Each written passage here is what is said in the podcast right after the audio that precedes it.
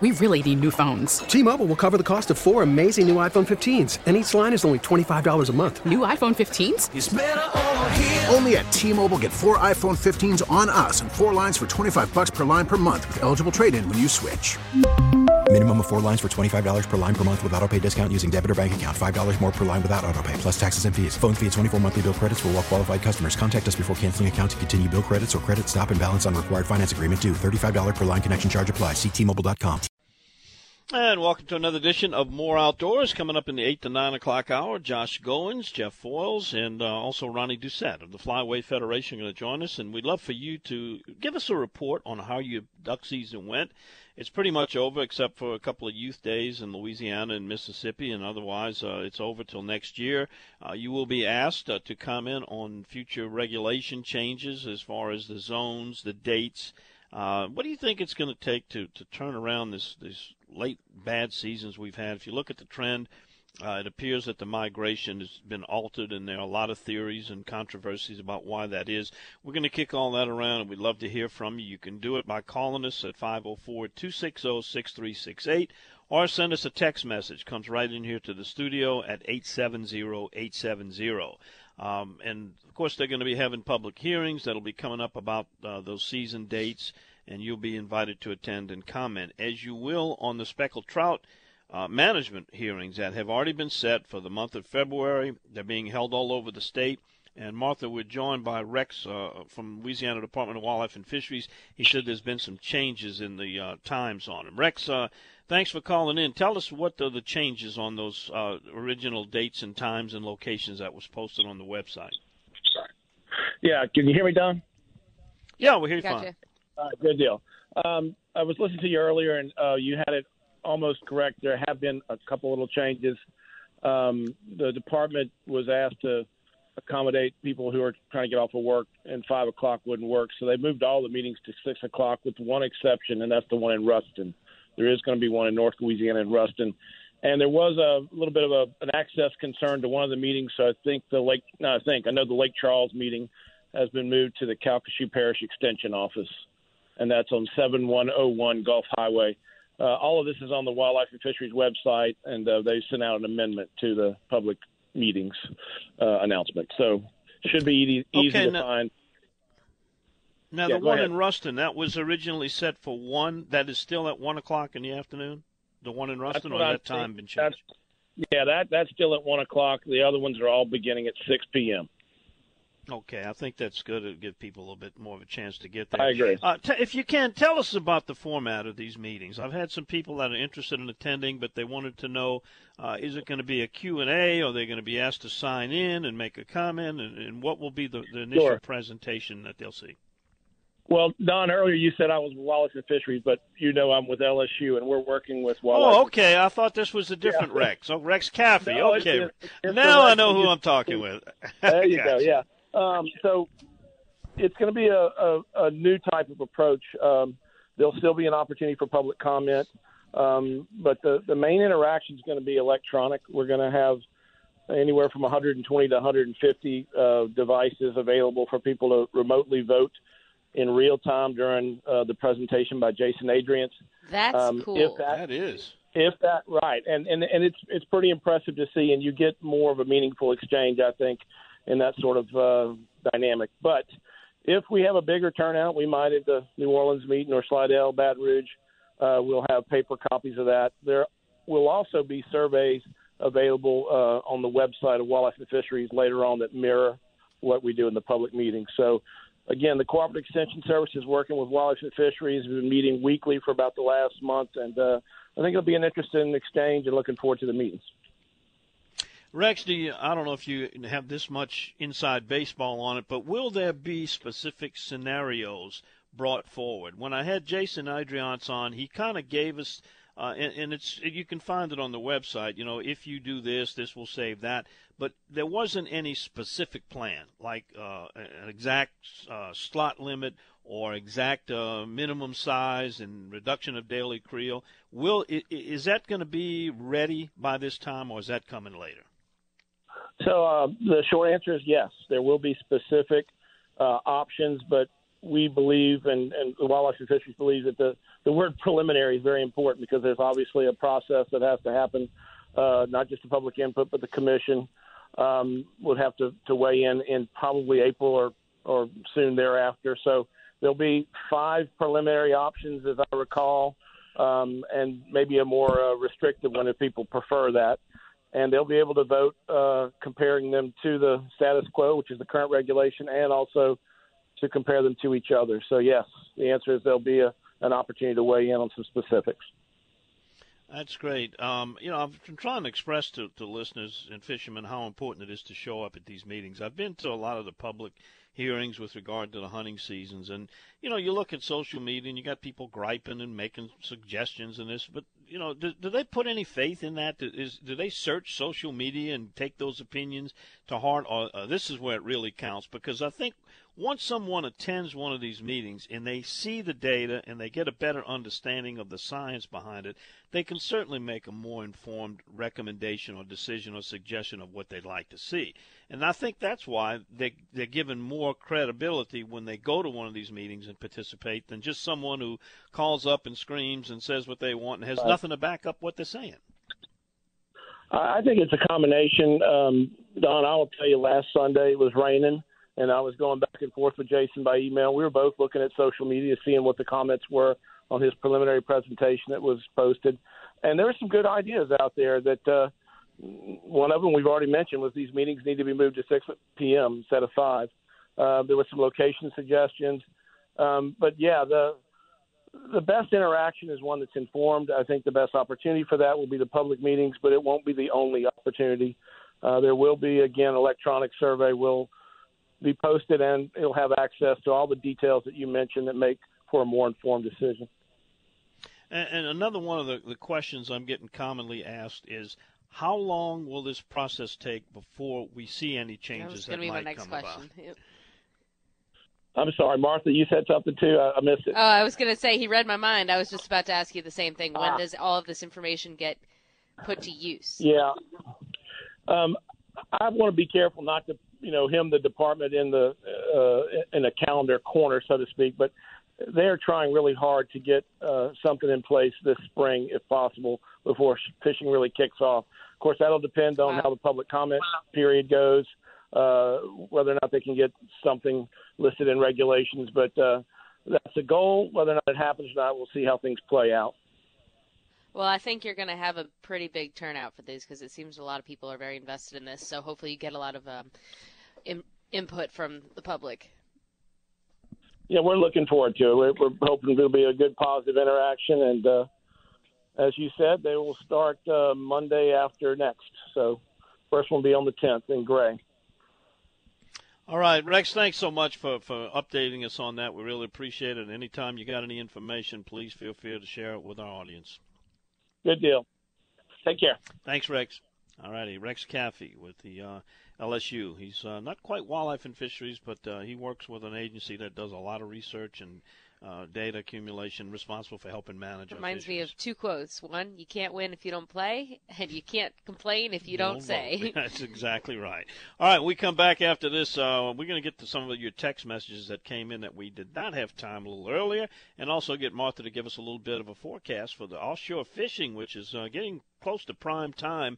If you fish offshore in Louisiana, you like tuna, yellowfin, blackfins, and wahoo. Uh, now might be the time to do it. She'll give you some tips on how to get started in it and what to look for. We're back right after this.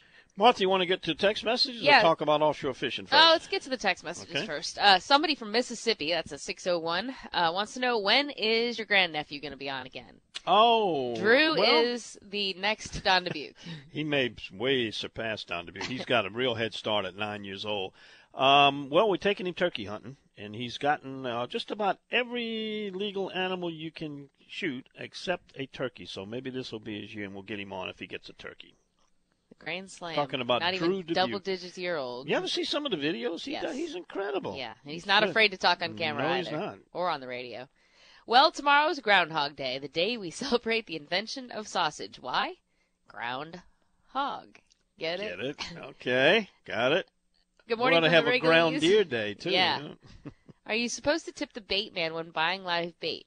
You don't have to, but I'm sure it's always appreciated. A couple dollars probably. it depends. You know, if the guy is, uh, you know, does a little over and above, and you think it's a help, and maybe he picks you all the biggest ones, or maybe gives you a baker's dozen or something like that. You know, yeah, there wouldn't be anything wrong with doing that for sure. Good morning. Did the water buffalo killers in Venice ever make it to the bad boys? No, because they were not in the wrong. They were not ever charged with anything or cited. So uh, it's kind of a long story, and maybe one day we'll talk more about it. But it's uh, a lot of events. But they, they did nothing illegal.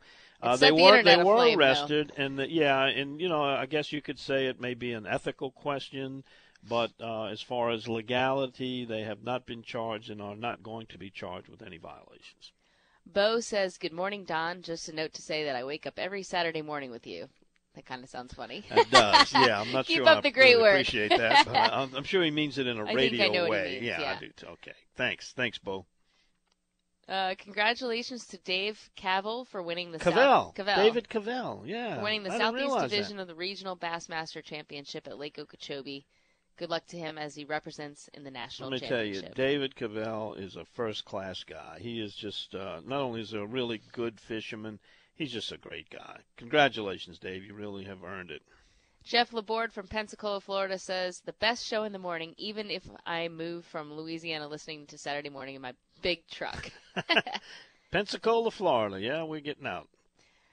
David Hubble over in Alabama, he says, Don, I hope you can get some Kansas Well, City. wait a minute. Start ends." off from the beginning. He welcomed you back. Welcome back, Martha. It's been a long time since you've been on the show. You know.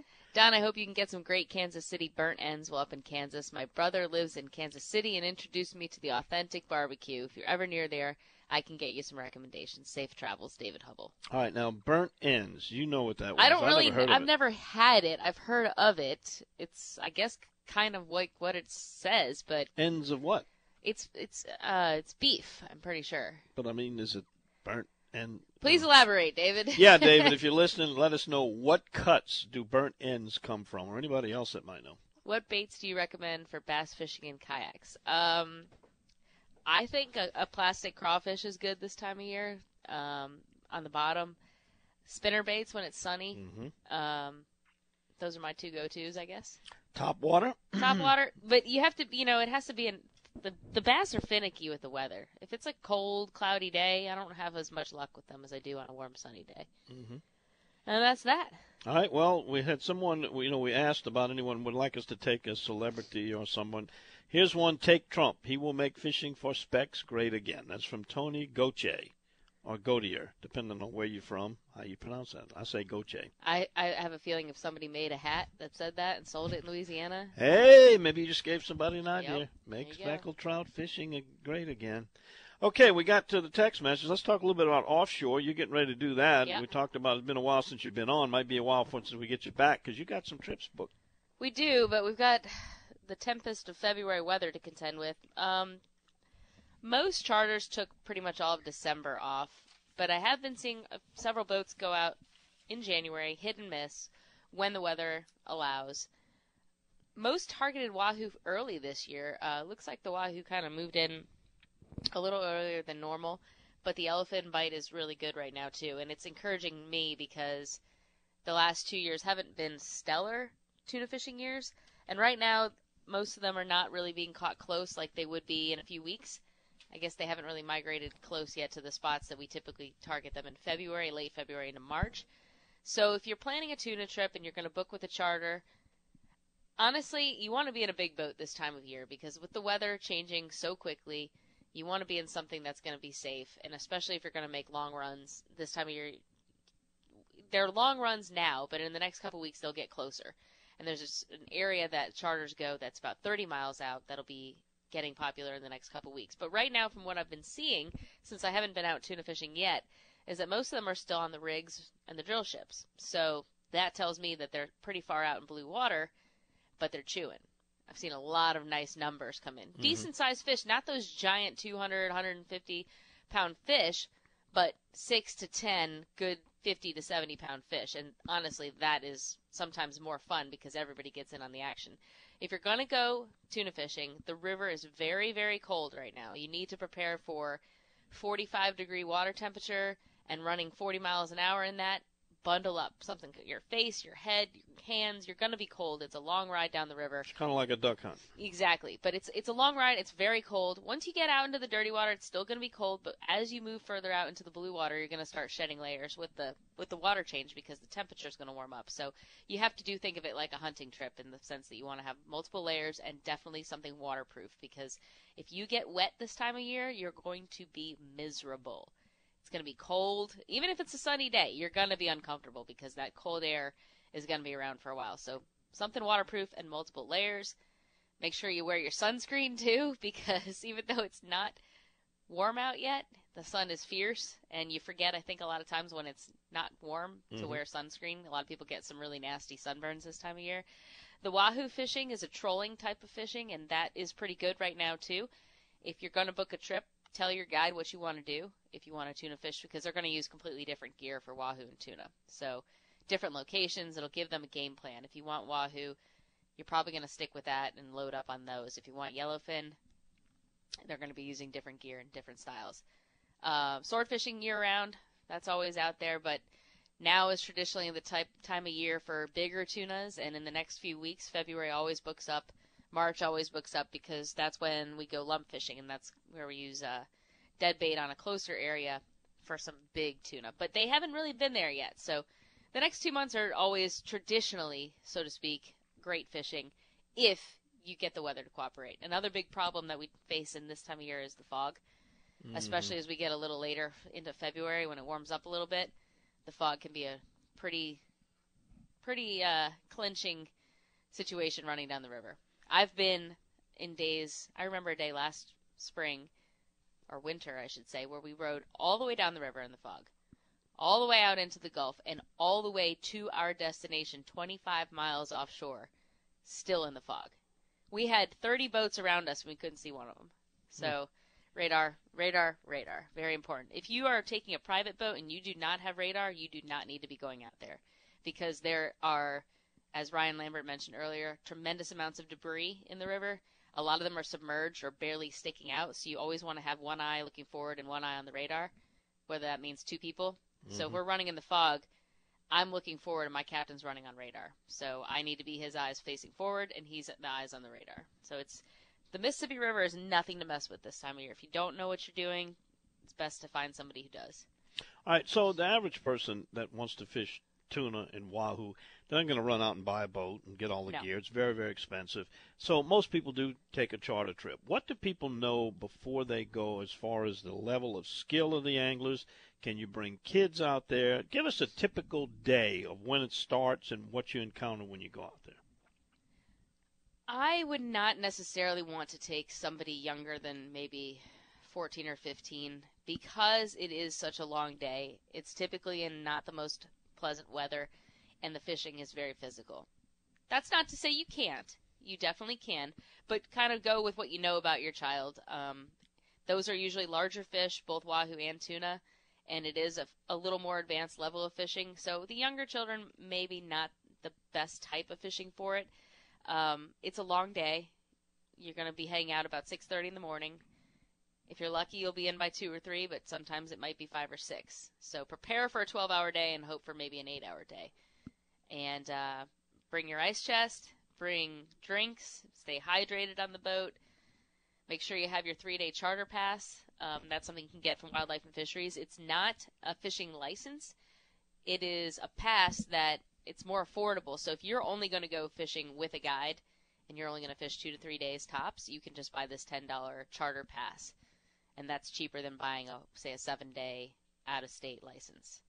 In case you're wondering how Martha knows so much about this, it's because she's a charter boat licensed captain. She's also works on Southern Catch Charters and been doing it now for a couple of years. Um, so, when you get people who insist on bringing their own gear out there, what, what do you, yeah, you laughed. What do you tell them? Uh, you know, We don't ban it. We don't say no, you can't bring your own gear. But I would suggest letting the guide use their gear.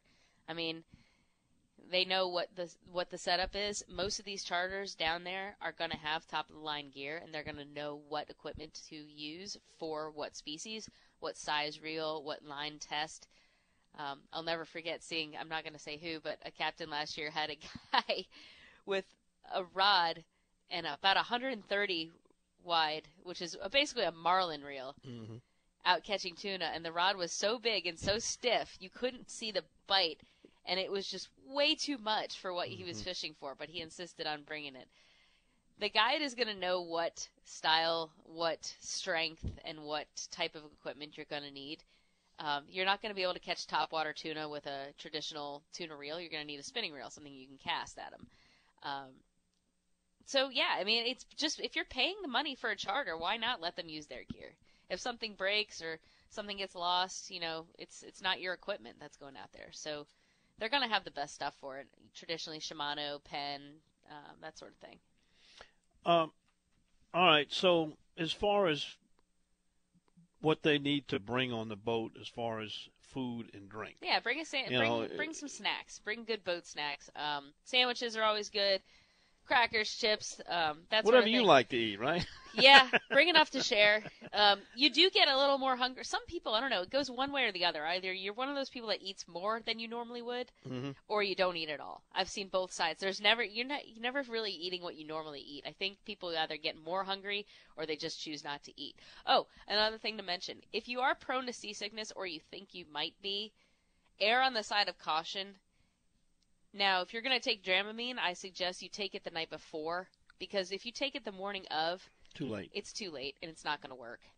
And it's not going to work if you take it on the boat because you're already feeling that uh, inner ear problem. Um, you can also go to your doctor and take the scopolamine patch, which is about 30 bucks, I think, for a box of two or three patches. A little more expensive, but you don't get the grogginess you do with the Dramamine. The only thing I suggest for both of those is to not drink alcohol the night before and stay hydrated when you get on the boat because if you are if feeling any faintness of seasickness, being dehydrated will escalate it. If you become sick or someone in your party does, what do y'all do? How do you handle that? Well, you know, they're going to want to go in, but you know that we try to encourage them to st- stick it out. You know, Mhm. they made such a haul to get down there. It's such a long drive, such a long boat ride. Um, we've had days where the majority of the boat's been sick, and we've just said, "All right, we're going in," because they've been so miserable. Nobody's there to catch fish. If it's one or two people, don't make fun of them. Be supportive. Everyone's been there. I've been seasick. It's not fun. It's worse than your worst hangover. It is the worst pain, and you cannot get a grip on it. So just encourage them. What I like to do is I'll give customers a towel, a wet towel with some ice in it, and tell them to cool their forehead. Never look down at the water. Look out at the horizon. Sip, don't chug, but sip on some Gatorade or some water, and just try. Because you know there's five other people on the boat that really want to fish. So we've got bean bags. You can curl up in a bean bag, get yourself company, uh, get yourself comfy, and put a bucket next to you. Um, once you get into the river, that seasickness will vanish. Once you get onto flat water, it'll go away. It's it's just yeah. that rocking, Mhm. whether it's forward, backwards, or sideways. Once you get into some still water or no waves, you're gonna instantly feel better. So you'll be su- surprised how fast you shake it off once you get into stable water. All right, so there's always a question comes up. You know, you're always at the mercy of the weather when you're fishing offshore. This time of the year, particularly bad because we still get a lot of frontal systems. Right. All right, who makes the call? I've, I've had people who, who, you know, a lot of times they're coming from a long way. Uh, some people have flown in, they've put a lot into this trip, and they get to the dock and they say, well, look, it's not going to be pretty out there. When, you know, and then they make the decision, well, look, we're here, let's go, and then they have a bad day and then they want to complain. How do you, where is that happy medium between the captain and the operator of the boat telling these people, look, we're not going, it's absolutely not safe, or where they say, look, it's your call. If you want to go, it's going to be bouncy and rough, and we may not have a great day, but it's, it's on you. How, how do you? It's generally always the customer's decision. Most of the time, if you're an experienced angler, for but the captain was going to say, "We can fish in this, but you may not enjoy it." Um, a a rough day on the water without the fish biting can be the worst day ever. A rough day with the fish biting, you don't think about the rough weather as much. But what I do say, if if the captain is erring on the side of caution, to trust their advice because if they don't want to go out and fish in it, you're probably not going to enjoy it either. Traditionally, they'll make the call about 24 hours out. Unfortunately, that does put people in Venice and sometimes not on a boat. But if they're saying not to go, it's generally in your best interest not to. Now, there are people that will complain on marginally fishable days where the guide absolutely says no. if you're finding somebody that's making a hard pressed decision all the time, you might want to look for somebody else because mm-hmm. it's it's going to really depend on your customers, it's going to depend on your boat, and it's going to depend on what you're comfortable fishing in. So we typically we rarely cancel, but when we do, you know it's bad. And when we leave it up to the customer and error that it's going to be rough, it's kind of their call. How bad do they want it? Are there boat captains that want to get the trip in? They want yes. to get paid, yes. and they will actually not maybe explain as bad as it's going to be that yes, they should. There are. Um, you have to be careful. Uh, ask around. Uh, talk to people that have been out. Check forums because people that have bad trips tend to talk about them. Mm-hmm. Um, it's kind of like the review system, exactly. but you've got to take it with a grain of salt. And sometimes. some boats, once they leave the dock, that's a trip, and they're getting paid. Mm-hmm. Some boats will say, "All right, you only have to pay for fuel for what we burned."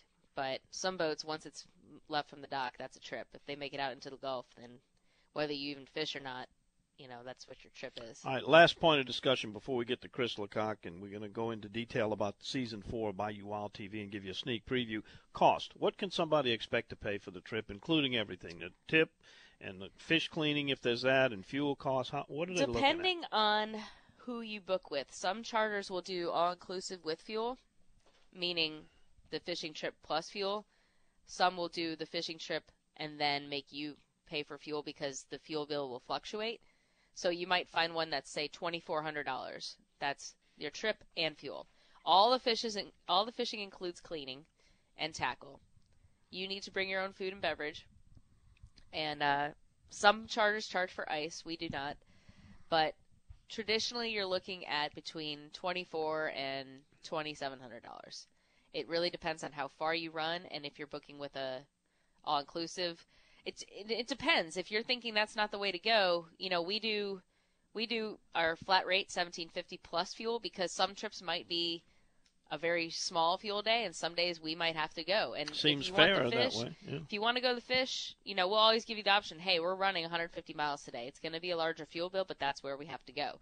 And the customers say, "Well, I don't really want to do that. What can we do that's closer?" Or they say, "Yeah, let's go for it." But we're never going to tell the customer or not tell a customer, "Hey, we're making an exceptional run today and, and have them have sticker shock because that's just not good for business. So. so number of people really doesn't matter that much. Whether six it's six people, people, or four people or two people, yeah, same cost. Same cost. Yep, it's not a per person operation like inshore fishing. There's too much involved in it to make it uh, universal. So it has to be an all boat. So you're booking the boat up to six people. That's what all the charter boats down there are licensed for. Uh, okay, um, tipping and this is a question real close yes. to your heart because you you live on tips. And someone just asked, "Do yeah. I tip the shrimp yes. guy?" You, you know tip- what what typically. Uh, how do you rate tipping? You know, everybody's got a rule: 15, 20 percent, sometimes ten on a on a meal for a waitress. But what about a well? A, a charter your trip? captain is is making the money. Your captain is not usually taking the tip out of what you pay. So the captain's pay is coming from the trip. The deckhand's pay is coming from the tip. Nine times out of ten. Occasionally, there's a captain that will have a built-in day pay. Most do not, because most of them assume that they worked well enough to receive a tip. So, consider your deckhand your server and tip them based on how well they treat you. If they're working hard, don't base the tip on how much fish you catch, because we know fish don't bite some days, and those captains and deckhands want to catch fish as bad as you, if not worse. so, it's very frustrating to get a bad tip based on the amount of fish you bring home. Really base it on the effort made, the work put in, what you see them doing, and I would say tip them, you know, 15 to 20% is pretty standard. Sometimes more, sometimes less, based on you.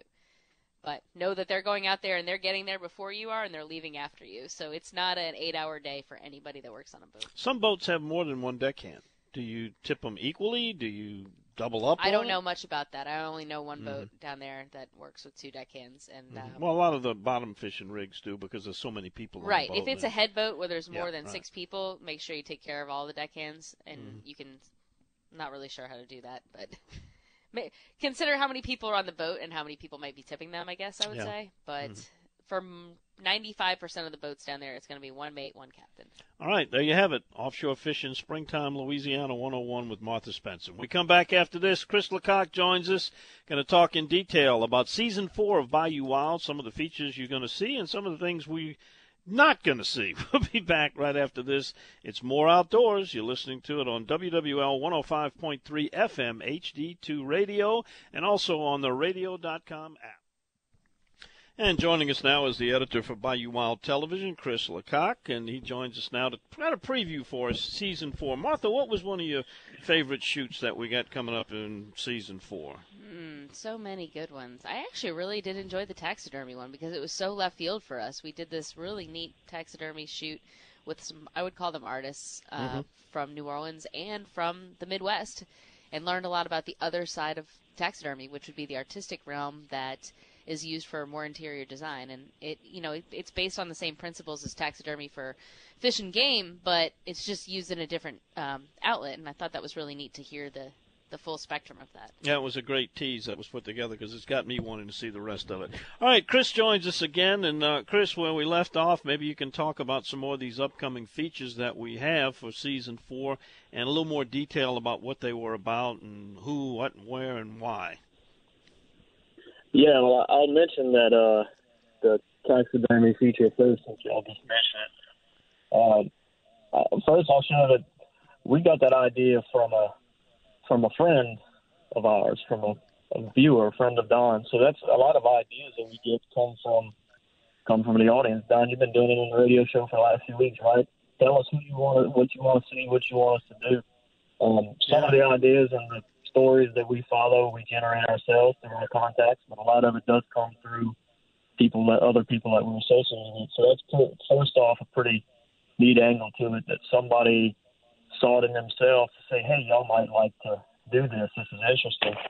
Um, and I'll, I'll say on that, that taxidermy feature too, one of the neat things that I got out of that is when you're going to watch it, you're going to say, well, who has peacocks and uh, parakeets and all these exotic animals. Nobody hunts those.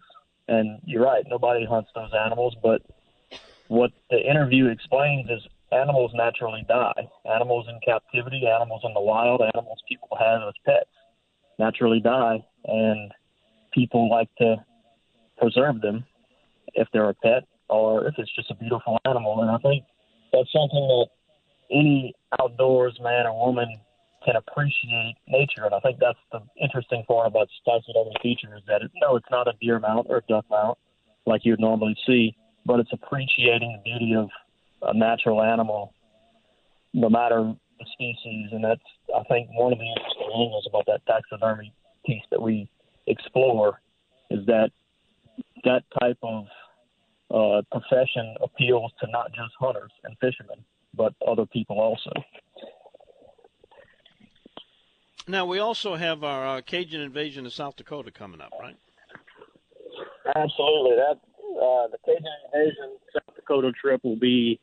Um, it'll it'll actually air the second show of this new season, so not this coming week, but the next. And uh, in the editing process, I'm about probably 80% edited that right now, and it's, so far it's coming together pretty well. It's gonna be a pretty fun episode showing one, the beauty of that area, even in November where everything is brown, it's still a different landscape that we're not used to seeing here, but rolling hills and miles and miles of corn and sorghum fields that has a pretty unique look on their own. But then also the challenge of hunting pheasant, hunting wild pheasant, and uh, Martha can attest to that just good as anybody that's done it for the first time. And she had a, a big challenge, and I think you'll uh, you'll see that in the feature that it's not uh, it's not a, an easy thing to do.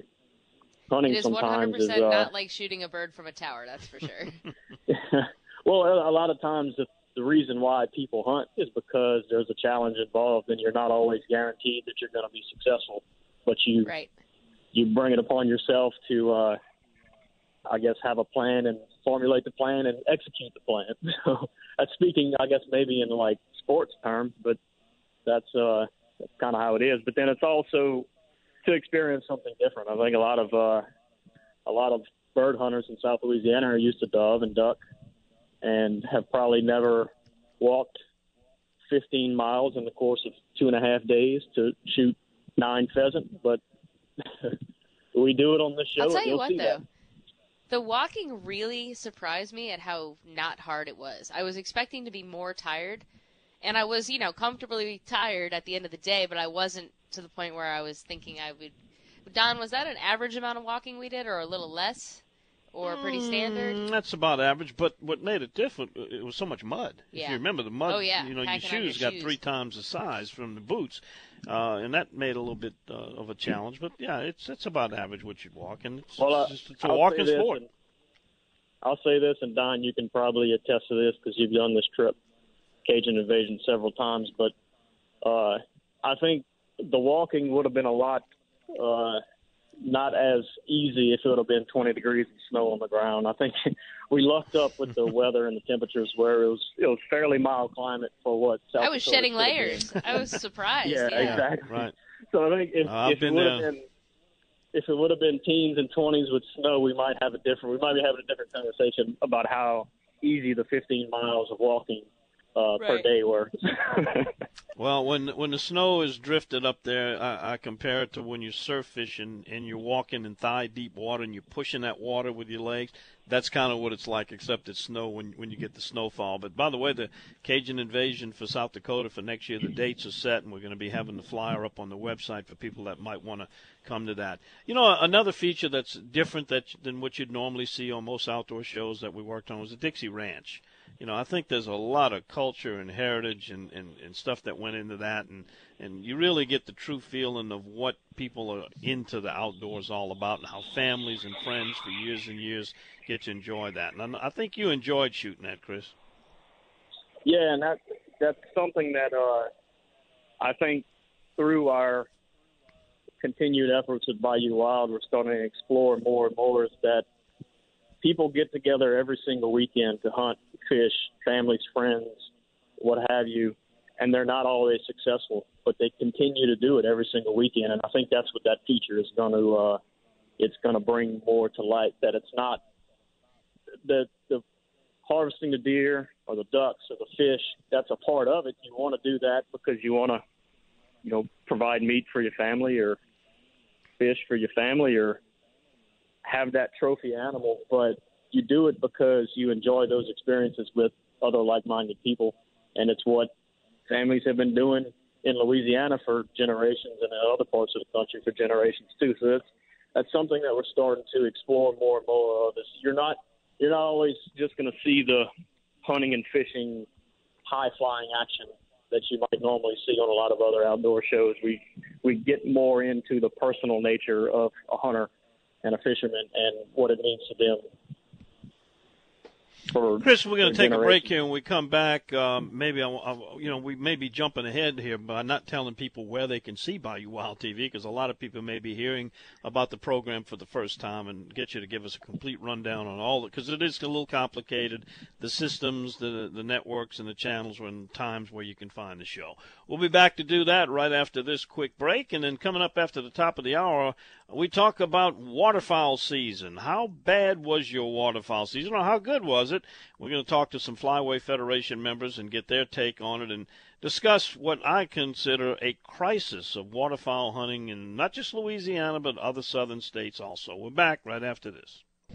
You know, one of the uh, features before we get to the, the channels and times and dates and locations where you can watch Bayou Wild TV, one of the features that's going to be coming up in season four we haven't talked a lot about was Hunters for the Hungry. Right. What a great feature that was, actually done in two parts. And Chris, when will that air? And maybe explain a little bit more about that show.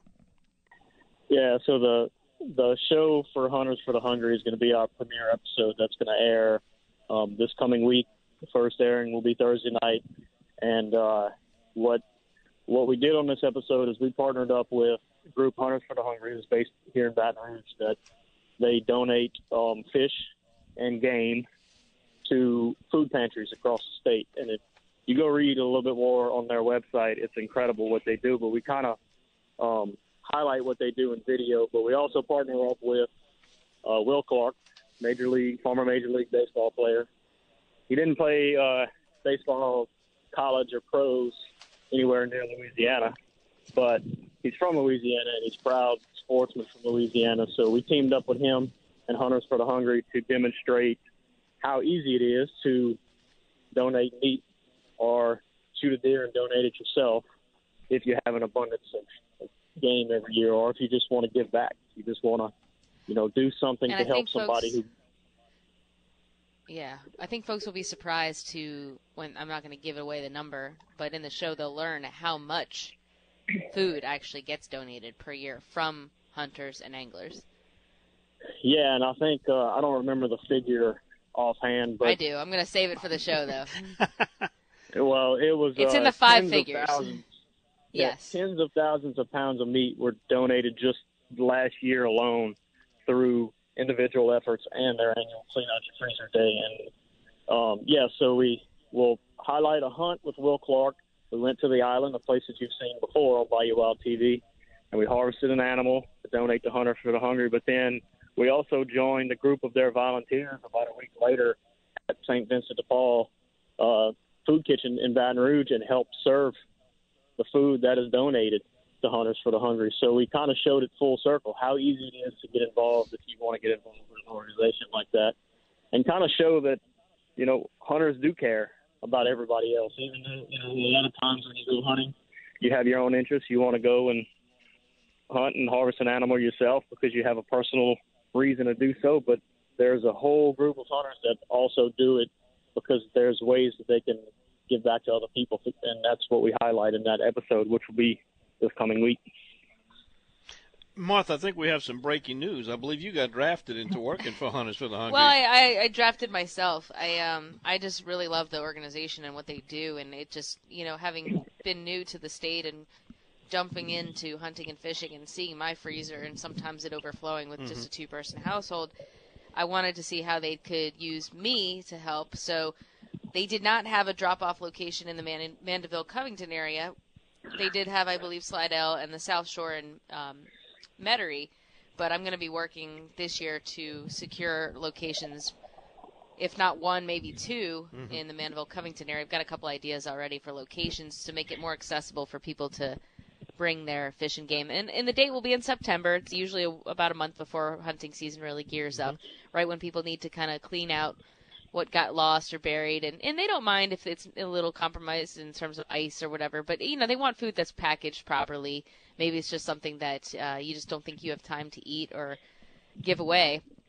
And they use it all and they they uh, they grind it they make chili they make lasagna and they do all sorts of stuff and it really is it's a great way it helps you get ready for the next season but you really feel good about where your food goes and uh, we'll, you know, I know you can also help them with the fish collection. too, Right, right, I'm- They're trying yeah. to expand more into that. and that's one thing that I don't think people think of when they hear the term hunters for the hungry, but it's anglers too. And there's a lot of fish that goes to waste that can be better used. I wish I could show this on the radio, but I'm going to show you. One of our listeners just sent me a picture. Of Oh, wow. how fat those hogs are. Three big, three Yeah. little piggies. Three little piggies, three big piggies. Well, that's one thing. Feral hogs they won't accept. They, they're trying to work on that, but Well, they will if they've been processed at, processed a, at a, a facility. right? But you can't just give them the raw meat. Chris, before we run out of time, uh, let everyone know the complete rundown. It's a little bit confusing. Uh, you know, television is not as simple as it used to be. There was a date and time where every program came on. Not so much anymore. Explain how they can view the program if they haven't seen it.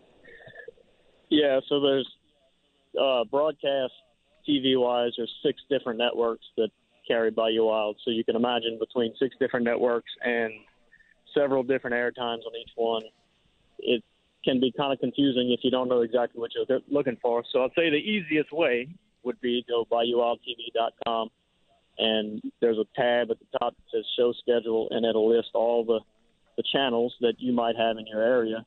And then for people nowadays, most people are becoming more and more tech savvy.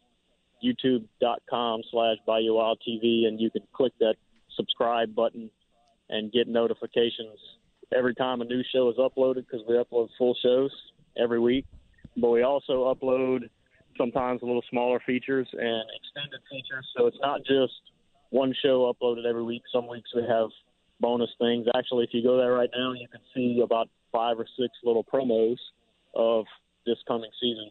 So you can kind of get an idea of some of the stuff that we were working on that you're going to see. Not all of it, but some of the stuff. And uh, Martha sent me a message uh, during the break and uh, asked about her dad's debut. So you might want to keep an eye out for that. Think of uh, think of the movie. The man that Old created this. You'll get oh a my lot God, of I can't insight wait on to why I see am that. who I am. All Yeah, right, and you can also Grumpy binge watch. for Hunter. Yeah, if Oh, you yeah. go to bayouwildtv.com, you can binge watch and watch all the past episodes. Chris, have a great day. Thanks for sharing that info Have with us. Really at, uh, appreciate it. at Have fun. OSU. Absolutely. All right, come. Coming up next, we talk duck crisis in Louisiana. Stay tuned. This episode is brought to you by Progressive Insurance. Whether you love true crime or comedy, celebrity interviews or news, you call the shots on what's in your podcast queue. And guess what? Now you can call them on your auto insurance too with the Name Your Price tool from Progressive. It works just the way it sounds. You tell Progressive how much you want to pay for car insurance, and they'll show you coverage options that fit your budget. Get your quote today at progressive.com to join the over 28 million drivers who trust Progressive. Progressive Casualty Insurance Company and Affiliates. Price and coverage match limited by state law.